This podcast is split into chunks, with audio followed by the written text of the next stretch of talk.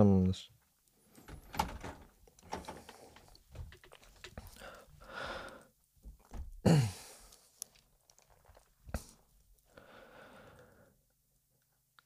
Selam arkadaşlar. Nasılsınız? Umarım herkesin keyfi yerindedir. Yeni bir podcastle sizlerle birlikteyiz. Bugün ne üzerine konuşacağım? Çok bir fikrim yok. Normalde şey yapıyorum. İşte Kadıköy'de alıyorum kaydı. Metrobüse gidiyorum her seferinde. Metrobüste düşünüyorum. Yaklaşık bir 20 dakikalık bir yol oluyor. Onu ona ayırıyorum yani. O güne kadar hiç düşünmüyorum. Ne yapsam ne etsem diye. Daha heyecanlı oluyor benim için. Bir de şey olmuyor. Plan yaptığınızda şey olur ya böyle. Bir tadınız kaçar. Hani şey mesela cuma günü için arkadaşınızla sözleşirsiniz. Böyle çarşamba perşembe olur. Hafif bir şey hissedersiniz böyle gergin. Yani bende oluyor en azından. Böyle hafif bir anksiyete olur. Ya hani hani iptal etmeye çekiniyorsun ama iptal edecek bir sebep de yok aslında. Yani başka bir işiniz de çıkmamış ama böyle bir üşeniyorsunuz. Yani sanki bir şey olsa da iptal olsa falan gibi. Böyle bir hayaller dönüyor kafada falan. Ben de sürekli dönüyor. O yüzden insanlarla planlı görüşmüyorum artık yani. Uzun zamandır. Bu da insanlarla aramdaki en büyük problemlerden biri olmuştur. Arkadaşlık veya ikili ilişkilerde, diğer ikili ilişkilerde. Çünkü insanlar şeyi anlayamıyor tam. Benim niye böyle yaptığımı anlayamıyorlar da şey sanıyorlar, mazeret buluyorum falan sanıyorlar ama değil. Mesela işte bir arkadaşım yazıyor. Diyor ki işte haftaya cuma diyor geliyorum. Attım. İstanbul'a geliyorum görüşelim. Tamam sevdiğim bir insan. Okey uzun zamandır görmemişim. Gayet iyi. E, bana da değişiklik olur. Her şey çok iyi ama bir şey oluyorum ya. Sanki işte dört gün önceden beş gün önceden onu ayarlayınca tadım kaçacak gibi hissediyorum. Ki kaçıyor. Ve ondan sonra şeyle uğraşıyorum bir daha. İşte kötü bir şey olsa da gitmeyeyim manifestingi. Yani otobüsümün kaza yapmasını bile istediğim oldu yani. Önceden ayarladığım, 2-3 hafta önceden ayarladığım bir buluşmaya, bir yere, bir işe giderken. Şey gibi geliyor. Hayatım önceden planlanmış gibi geliyor yani. Ve bu durum biraz benim canımı sıkıyor. Ki zaten her şey bu kadar planlı programlı gibi ilerlerken. Yani şey falan diyoruz çok okey bin bir çeşit insan var herkesin hayatı farklı falan filan da ya düşündüğümüzde aslında o kadar değil. Yani çok birey gözünden baktığımızda her şey farklı duruyor da kamerayı böyle birkaç metre daha yükseltmeye başlayınca yani daha işte global ölçekte veya daha evrensel bir açıdan baktığında şeyiz yani. İşte bir tane gezegenin her yerini ele geçirmiş, istila etmiş. Bir Fatih edasıyla böyle her yere giren, her kıtaya giren, her ormana giren, her dağ taşa giren, iki ayak üzerinde yürüyen bir topluluk. Kot pantolon giyerler. Pop müziği severler. Sürekli savaş yaparlar. Hmm. Kendi içinde bile anlaşamazlar falan filan. Aslında her şey çok planlı programlı yani. Bu durum zaten canımı sıkıyor gündelik hayatta. E, gündelik hayatın direkt hayatın yani yaşamın zorunlulukları var. Beslenme falan. Şeyi çok istiyorum mesela. Yemek kapı çıksın abi ya. Gora'daki gibi böyle bir kase. Yemek kapı. İsteyen yemeğini yesin. Hiç sıkıntı yok. Ama doymak için yemek hapı abi. Kalori hapı. Bir şekilde bilim insanlarına sesleniyorum buradan. Böyle bir şey yapın. Dünyadaki açlığı bitiririz. Tarım sorunu çözülür, su sorunu çözülür. İklim krizi çözülür. Her şey çözülür abi ya. Böyle tanesi işte ne bileyim 250-300 hani böyle porsiyonları olsun mesela insanlar alsın. İşte spor yapanlar daha fazla alsın veya standart olsun. Üstünü tamamlamak isteyenler şey yapsın. Yesin mesela. Yemek yesin falan gibi. Çünkü çok büyük bir zorunluluk abi. Yani diyeceksiniz Uygar Akdemir derdim bu mu? Derdim bu tabii ki bu değil. Dertlerimi anlatacağım podcastler daha ileride. Şu an sadece kafamı böyle dağıtmak istiyorum biraz. O yüzden bunun üzerine düşündüm yolda. Genel her şey üzerine düşündüm yani yemek apı üzerine konuşmalar. Yani zorunluluklar. Beslenmen lazım, uyuman lazım. Para kazanman lazım. hayatta kalman lazım. En genel ölçeğiyle. Hayatta kalmaya çalışıyoruz. Sürekli. Sürekli nefes alıyoruz falan. Sürekli bir çaba. Bu noktaya geldiğinde bazı sorular ortaya çıkıyor tabii ki. Tamam da niye? Bu çaba niye? Çünkü normalde mantıken şöyle olması gerekir. Bir şey için çabalarsan olması lazım yani. Çünkü olması için bir uğraş var. Onu harekete geçirmek için bir şeyi harekete geçirmek için bir eylemde bulunuyorsun. Ve doğal olarak da o cismin de harekete geçmesini beklersin yani. Çok normal bir şey bu. Ama ne oluyor? Bazen bir şeyleri harekete geçirmeye gücümüz yetmiyor. Belki yeterince enerjimiz olmuyor. Ya da belki o daha büyük cismi yeterince sallamıyoruz falan. Hareket ettiremiyoruz yani. Böyle durumlarda da işte insan şey diyor biraz. Oğlum niye çabalıyorum o zaman falan. Hani boş boşuna. Çok fazla şey oldu mesela. Yine buluşma örneği vermiştim de yine buluşmalardan örnek vereceğim. Kusura bakmayın. Değerli arkadaşlar. Hani burada anlattığım kimsenin ismini vermiyorum farkındaysanız. Çünkü bu insanlar hepiniz olabilirsiniz yani. Şimdi millet evde düşünsün acaba benle buluşmaya geldiğinde mi canı sıkılıyor falan diye. Kudurun. Neyse.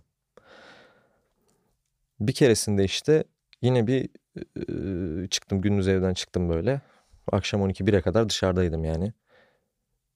İşte içtim, yedim, gezdim, carçurt. Bayağı da bir para mara verdim falan filan. Yolda dönüyordum artık böyle. Ve şey diye düşündüm. Çok da bir öğün yemek yemiştim ve şey diye düşündüm. Yani bu kadar eylem yaptım ben bugün ve hani harcadığım kaloriyi karşılayamadım gibi hissettim.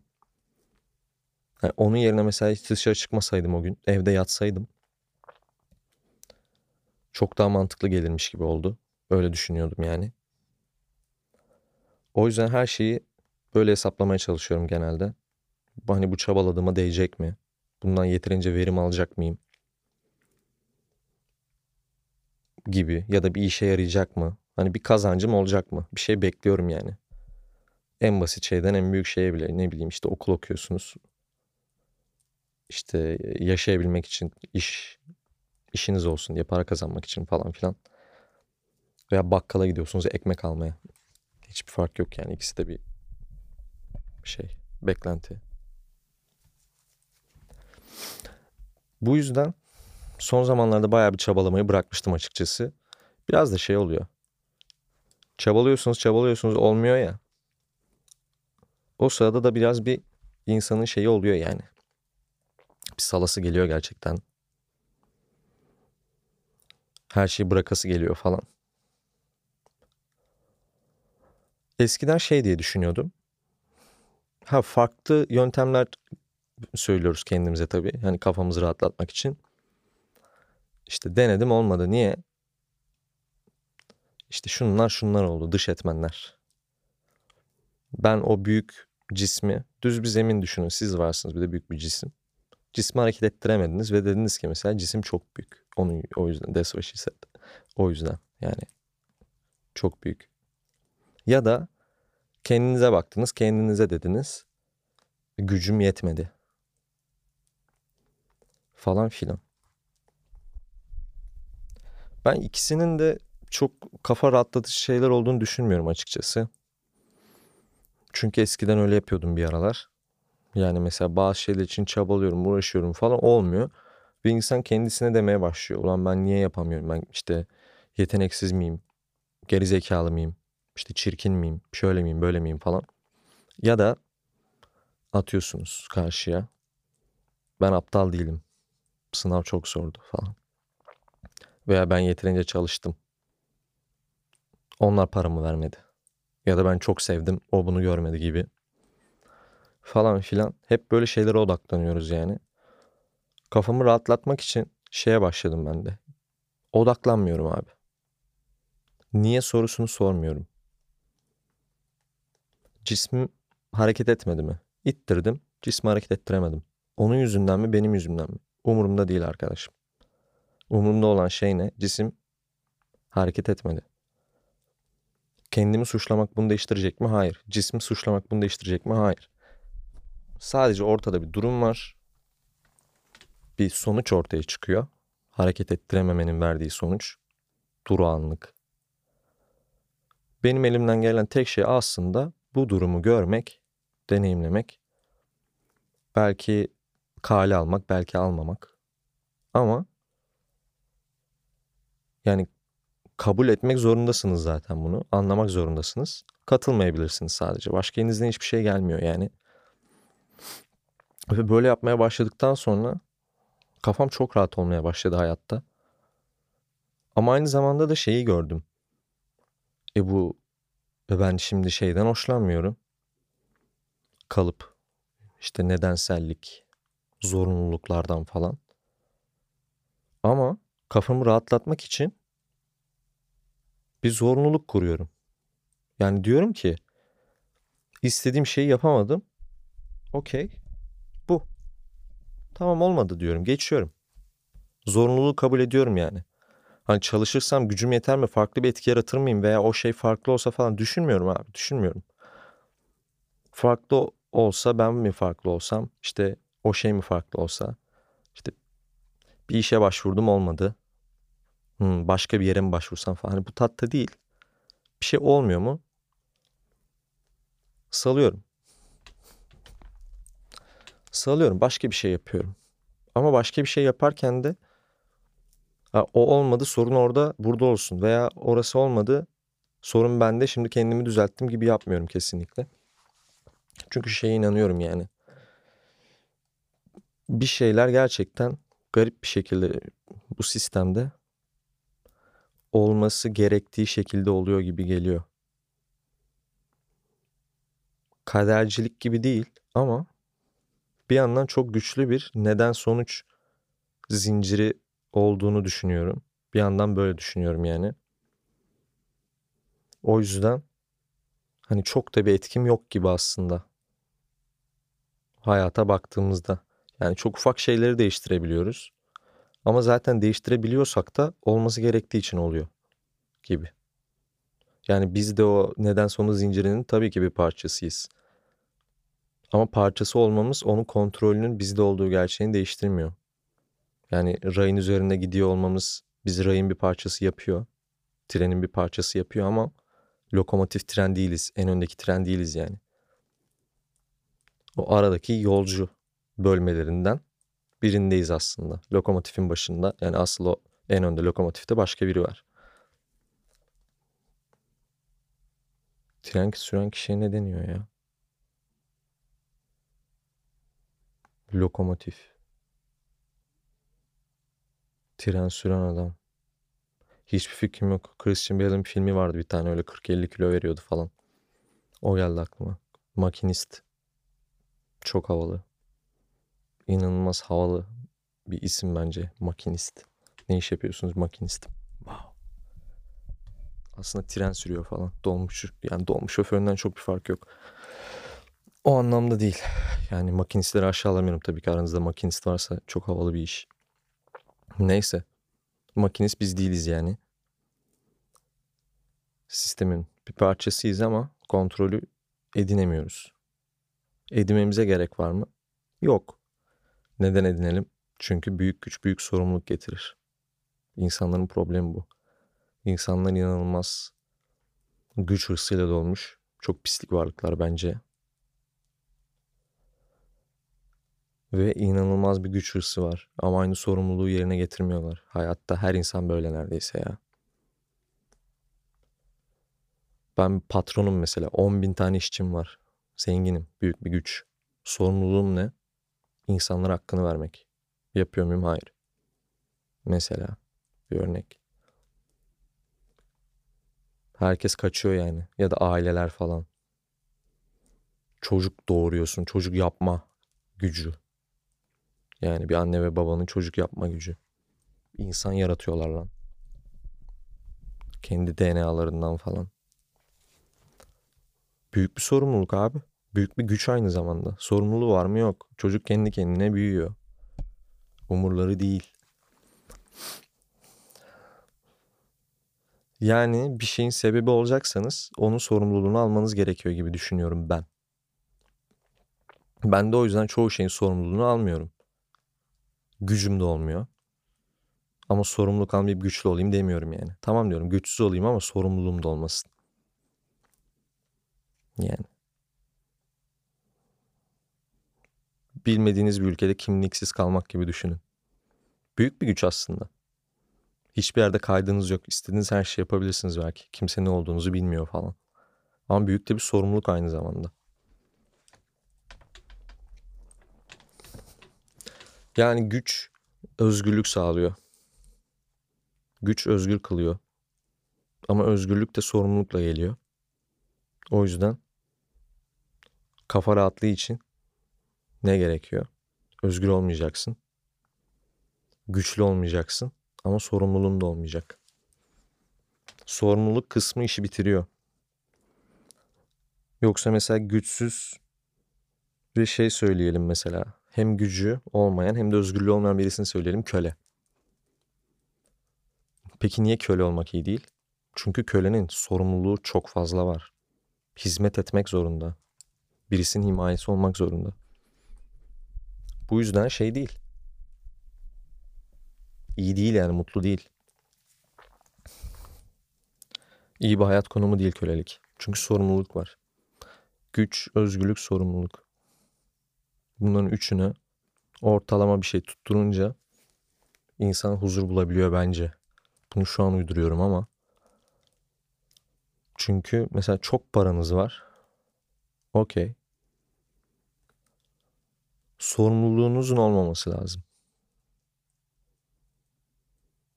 Yani bir şeyi bir kontrol ediyor olmamanız lazım ne bileyim. Hani çünkü şey gerçekten doğru. Mesela benim e, benden birkaç yaş büyük arkadaşlarım var mesela işte. İyi para kazanıyorlar tamam mı? Yani o yaş için hakikaten e, iyi paralar kazanıyorlar. Kendilerini mutlu edecek kadar ama o kadar çok sorumlulukları var ki. Yani tamam adam mesela kazanıyor parasını ama harcayamıyor. Harcayacak vakti yok. Çünkü bütün gün yapması gereken işler var falan. Ama bir yandan da ne bileyim ben varım. Şu an hiçbir şeyle uğraşmıyorum mesela. İnanılmaz vaktim var. İstediğim her şey yapabilecek kadar vaktim var arkadaşlar. Ve neredeyse bir yıldır falan böyle. Zaten yeni mezun oldum. Çok da ders almamıştım yani. Bir iki ders falan aldım. Rahat rahat yata yata. Ben neredeyse bir yıldır, bir buçuk yıldır falan bomboşum. Çok fazla vaktim var. Her şeyi yapabilirsiniz bu sürede. Ama ne yok mesela? Güç yok. Falan. Sorumluluğum da yok. Yani her şey bir yerden gidince bir yerden geliyor. Bir yerden gidince bir yerden geliyor. Sürekli bir neden sonuç. Her şey birbirine bağlı. O yüzden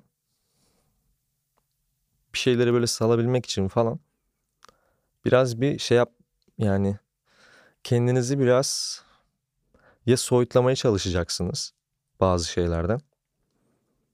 Umursamaz olacaksınız yani. Kötü anlamda bir umursamaz ama bu. Ya da böyle bir şeyleri kabul edeceksiniz. Diyeceksiniz tamam bu o zaman budur. Diyeceksiniz. Ve kafası rahat bir insan olacaksınız. Bu da bir çeşit umursamazlık. Ama bu umursamazlık gibi değil. Bu daha çok gamsızlık gibi. Doğru kelime kullanıyorum durumlarım ama yani bir şeyler var. O kişi bunu problem etmiyor ama problem etmemesinin sebebi aman ağzımızın tadı kaçması değil yani. O şeyleri gerçekten farklı bakması. Kötü olan şeyi kötü gibi görmemesi. Çünkü onun içindeki sebebi anlayabilmesi. Belki onunla olan bir sebep belki değil. İnsanların çoğunda bu yok. Ve bana en fazla insanların sorduğu, en fazla fikir almak için yazdığı olaylar hep bu. Nedenselliği görmemek, bunu kabul etmemek, bunu reddetmeye çalışmak ısrarla. İlk başta çok mantıklı geliyor. Yani öyle değil mi? Birisi ne bileyim sevdiğiniz birisini kaybediyorsunuz. Hayır ölmedi falan. Öldü abi baya, baya öldü yani. Yapacak bir şey yok.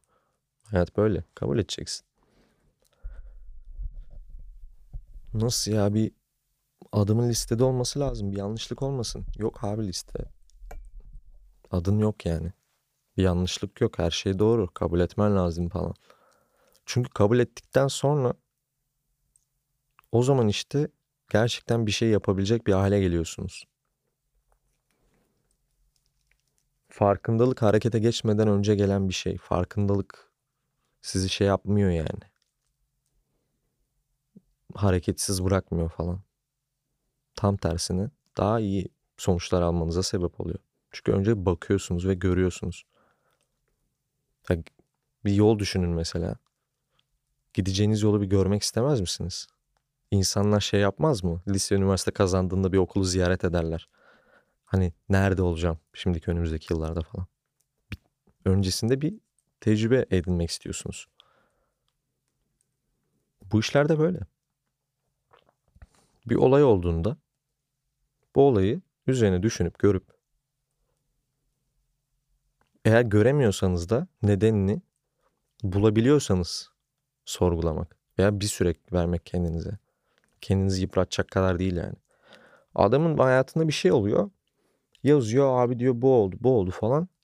6 aydır ne yapacağım diye düşünüyorum. E bu çok uzun bir süre. 6 aydır anlamaya çalışıyorum diyor. Ya kardeşim 6 ay anlamadıysan belki anlayabileceğim bir şey değildir. Amacın bir şeyi anlamak mı? Değil aslında. Adam anlamak yani anlama istemesinin sebebi ona göre aksiyon almak. E, aksiyonu yine alabilirsin ki sen. Siktir ederek alabilirsin mesela. Sallayarak alabilirsin yani. Tamam bu bu oldu. Üzerine çok düşündüm, çözmeye çalıştım olmadı. Benden bu kadar kardeşim. Dersin. Yoluna bakarsın. Onu kabul edersin yani. Çünkü üzerine düşüneceksen gelecek cevaplara hazır olmalısın. Yaşayabileceğin olaylara hazır olmalısın falan. Birisine bir soru soruyorsanız gelecek cevaplara biraz bir hazırlıklı olmanız lazım. Hazırlıklı olmasanız bile kabul edebilecek seviyede olmanız lazım. Ben mesela o yüzden insanlara kendim hakkında çok fazla soru sormuyorum. Çünkü sanki her cevabı kabul edemeyecek gibiyim. Yani şey anlamında demiyorum. İşte etmem, egoistim anlamında değil. Üzülürüm diye. Biliyorum çünkü. Ben mesela kimseye sormam. Ben yakışıklı mıyım? Oldu da dedi yani birisi dedi. Değilsin. Üzülürüm abi. Öyle düşünüyorsa da mesela o düşüncesini bilmemeyi tercih ederim yani. Gibi. O yüzden sormam. Kendimle alakalı bir şey. Sıkıldın mı? Keyif aldın mı? Sence ben iyi miyim? Sence ben kötü müyüm? Bana ne kardeşim? Başka şeyleri soruyorum ben. Birisiyle bir yere mi gittim mesela? Buluşma ne, ne bileyim beni beğendin mi falan demiyorum. İşte ortam nasıldı falan diyorum. Hani müzikler nasıldı? İşte kahveyi beğendin mi falan. Çünkü gelecek cevaba hazır değilim yani. Her şey olabilir. O yüzden sormuyorum. Oluşacak sonuçlardan sorumlu olmak istemiyorum. Tatmin olmayacağımı da biliyorsam bir şeyin nedeni olmuyorum. Kabul etmediğim bir sonucun nedeni olmuyorum. Zaten yeterince çok fazla şeyin nedeni olurken bir de üzerine ekstra sorumluluk almak istemiyorum mesela. Bu çok doğru bir hareket gibi geliyor bana. İnsanların çoğu böyle yapsa dünya çok daha güzel bir yer olur. Sorumluluğunu almayacağı şeyleri yapmaması falan. Kimse almıyor düşündüğünüzde. Yani kafamızda çok fazla kavram var. İyilik, kötülük falan. Değil mi? İyi ve kötü nedir? Herkesin bir fikri vardır. Az biraz kafanızda bir fikir vardır. Belli bir düşünce yapınız, bir ahlak anlayışınız vardır. Peki bana şunu söyleyebilir misiniz mesela? Bazı çizgi filmler ve bazı filmler haricinde romanlarda geçti mi bilmiyorum. İşte ben çok kötüyüm falan. Ben iğrenç bir insanım. Karanlık tarafı yönetiyorum falan diyen bir insan gördünüz mü? Yok. Sadece filmlerde oluyor abi. Filmlerde siyah pelerini bir herif geliyor diyor ki ha ha ha ben kötü adamım falan diyor. Anlıyorsunuz onun kötü olduğunu. Kara Murat gidiyor mesela böyle Bizans kralı var falan. Bütün Bizans kralları ben mesela izliyordum böyle Yeşilçam falan. İmreniyorum abi. Bizans krallarına çok imreniyorum izlerken. Çünkü adamlar kötü ve cool kötüler falan. Hepsinin güzel bir kahkahası var. Öyle bir oyuncu vardı ya inanılmaz kahkaha atıyordu böyle eliyle tavuk yiyordu. Erol Taş. Dünyadaki en güzel kahkaha Erol Taş. Bazen YouTube'dan Erol, Kaş, Erol Taş kahkahaları yazıyorum. Birkaç dakika dinliyorum. Size küçük bir sır verdim. Değerli takipçiler. Mesela kimse demiyor ben kötüyüm diye. Herkes yaptığı şeyin iyi olduğunu savunuyor falan. Çok komik. Adam gidiyor tamam mı? İşte merhaba merhaba. Ben X. Memnun oldum. Siz ne ben de Y. Tamam Y. Şunu seviyor musun? Şunu yapmayı seviyor musun? Hayır ben sevmiyorum. Tamam ben seni öldüreyim o zaman. Adam gidiyor 10 milyon insan öldürüyor. Ve çıkıp demiyor mesela. Kötü bir şey. İyi bir şey yaptım diyor. Ya açık delikanlı gibi söyle o zaman. Ben kötüyüm kardeşim de. Bilerek yapıyorum de. Örnek alın ya biraz. Kötü insanlar. Aranızda kötü insan varsa örnek alın abi. Örnek alın yani. Gidin işte Darth Vader örnek alın. Sauron örnek alın falan. Örnek alın ya. Sauron şey demiyor yani. İşte bu Hobbit köyündeki binalar çok eski. Gece konduda kalıyorlar. Siz burayı bana verin. Ben burayı şeye vereyim işte e, Saruman'a ihale vereyim. Bina diksin buraya size de ikişer daire vereyim. Kiraya verirsiniz falan. Bu iyi bir şey demiyor abi. Ben kötüyüm diyor. Çünkü kötülüğün sorumluluğunu alıyor. En azından iyi bir kötü.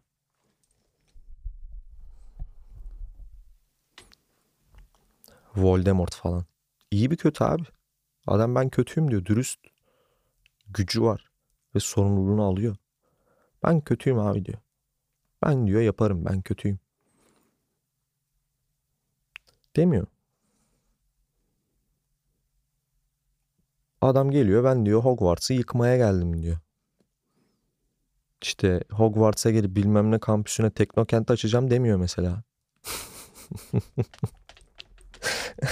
Hogwarts'a hukuk fakültesi açacağım demiyor mesela. Geliyor diyor ki ben diyor yıkacağım burayı. E, hayatımızdaki kötüler de böyle dese sorumluluklarını alsalar çok güzel olur ya. Çok güzel olur yani. Kabullenmek o kadar çok şeyi kafada çözüyor ki kabullenmek. Çok fazla şeyi geçen zaten bir şey. İşte kabullenmek. İşte ailede işte ilk etik şeylerimizin oluştuğu.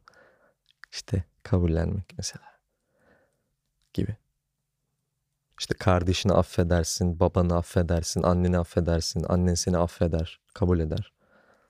Mesela bir şey kırarsın aman dersin annem ağzıma sıçacak annen gelir kızmaz. İlk sana sorar mesela. Ha iyi misin bir şeyin var mı?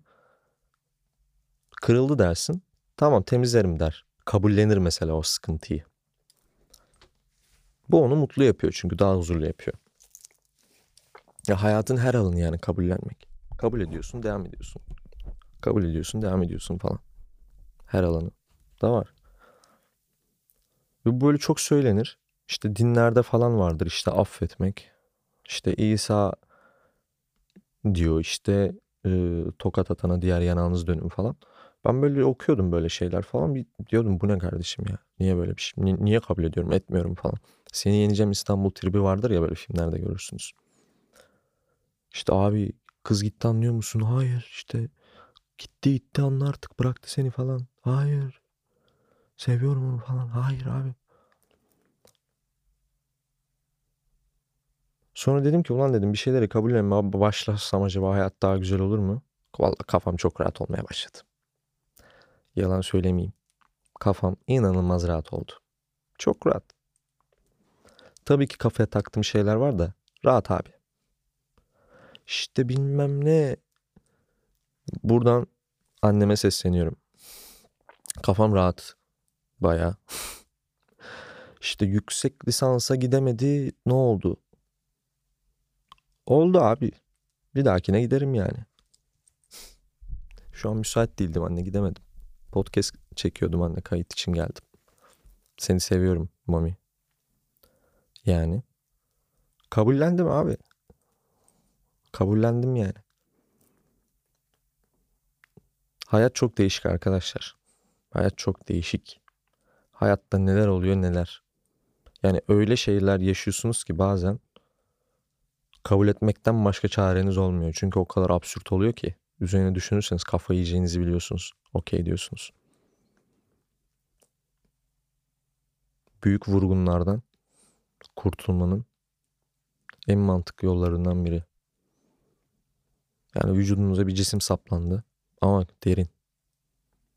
Onu oradan çıkarmaya çalışırken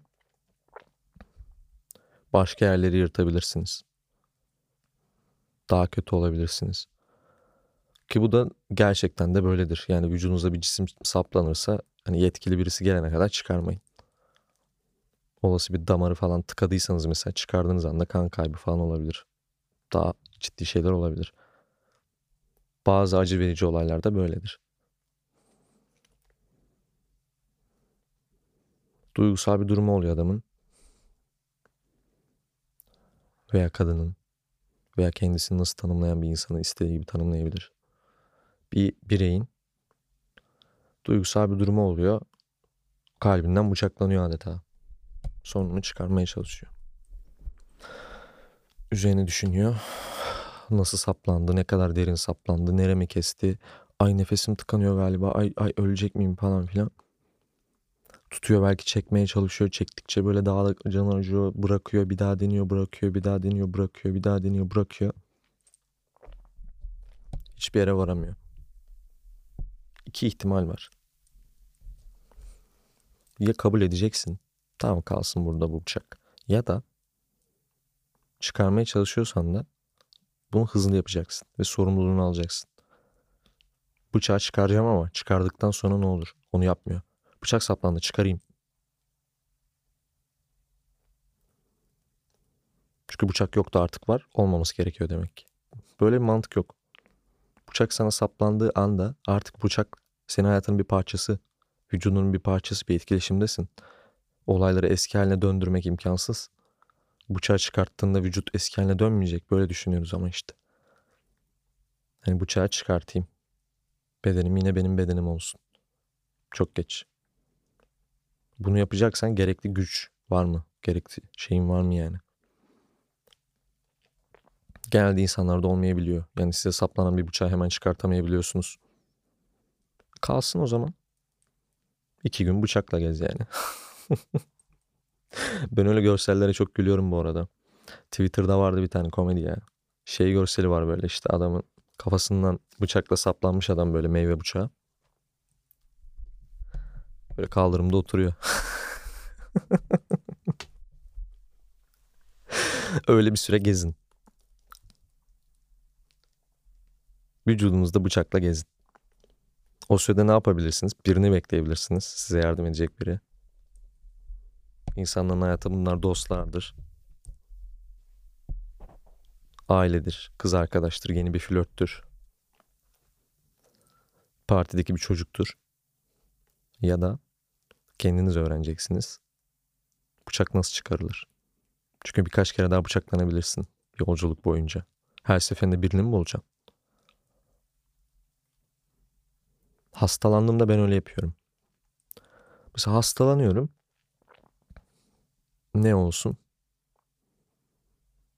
Düşüneyim. Grip. Attım. Çok basit. Grip. Her seferinde doktora gitmiyorum abi. Mesela vücudumda bir sıkıntı oluyor. Bir kere gidiyorum doktora. Öğreniyorum. Ne bu? Şu. Tamam. Araştırıyorum internetten. Nedir, nasıl olur, ilaçları nelerdir falan böyle bir detaylıca. Sonra ona göre önlem alıyorum. İşte bir, bir şey oluyor mesela bakıyorum. İşte C vitamini eksikliği. Attım. Doktora gidip doktor ilaç yazsa bana ilacı kullanacağım bitecek bir daha kullanacağım. Sürekli doktora gidip ilaç yazdırmam gerekecek. Bakıyorum abi ilacın içeriğine. Ne diyor işte mesela C vitamini diyor. İlacın olayı oymuş. Okey diyorum ben bunu yaparım. Gidiyorum C vitamini alıyorum falan. Yani yarayı kapatmayı öğreniyorsunuz. Her seferinde yara kapatıcı birini bulmuyorsunuz. Musluk mu bozuldu? Öğren abi. Ustayı çağır bir kere. izle. İzle yani öğren. Nasıl tahmin ediyor? Ha böyle yapıyor. İkinciye çağırmayayım. Kendim yaparım. Boya badana mesela. Ben çok severim usta izlemeyi. Çok severim yani. İş yapan insan izlemeyi severim. Görürüm. Nasıl yaptığını görürüm.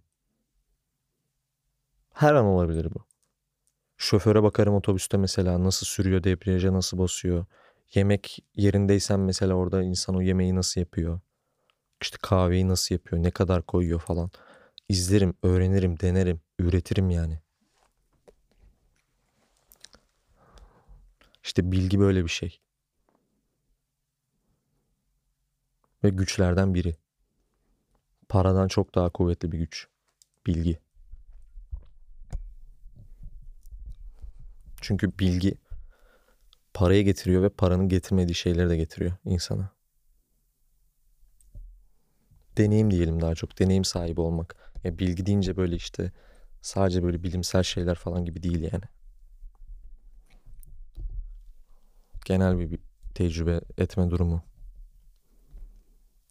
O yüzden böyle. Bir şeyleri deneyimlemek. Kabul etmek. Kabul edemezsek, etmiyorsak, etmek istemiyorsak kesinlikle herkesin hakkı bu arada. Kimseye şey demiyorum yani.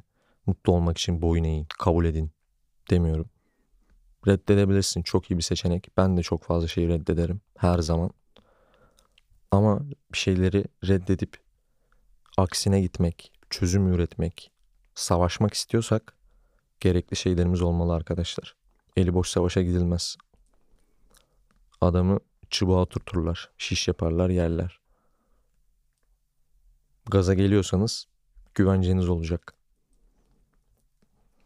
Olur ya öyle adamlar. Önüne gelene sataşır mesela. Ama pek bir güvencesi yoktur. Sonra adamı döverler mesela. Yani. Bir arada böyle bir hikayem var. Size bir ara anlatayım onu. İki tane lavuğa karşı ben 5 sene boks yapıyorum deyip kurtulma hikayem. Kavgadan kurtulma hikayem. Bunu bir ara anlatırım ama bugün değil. bu çok komik bir hikaye bu arada. Değişik şeyler üzerine konuştuk. Aynen. Bunları konuşmak istiyordum. Güzel oldu. Plansız, programsız. Aslında bambaşka bir şey üzerine konuşacaktım ama niyeyse böyle oldu. 40 dakika falan da oldu herhalde. Öyle. Herkes kendine çok iyi baksın. Bir dahaki kayıtta umarım tekrardan sizinle görüşmek üzere, buluşmak üzere. Bay bay.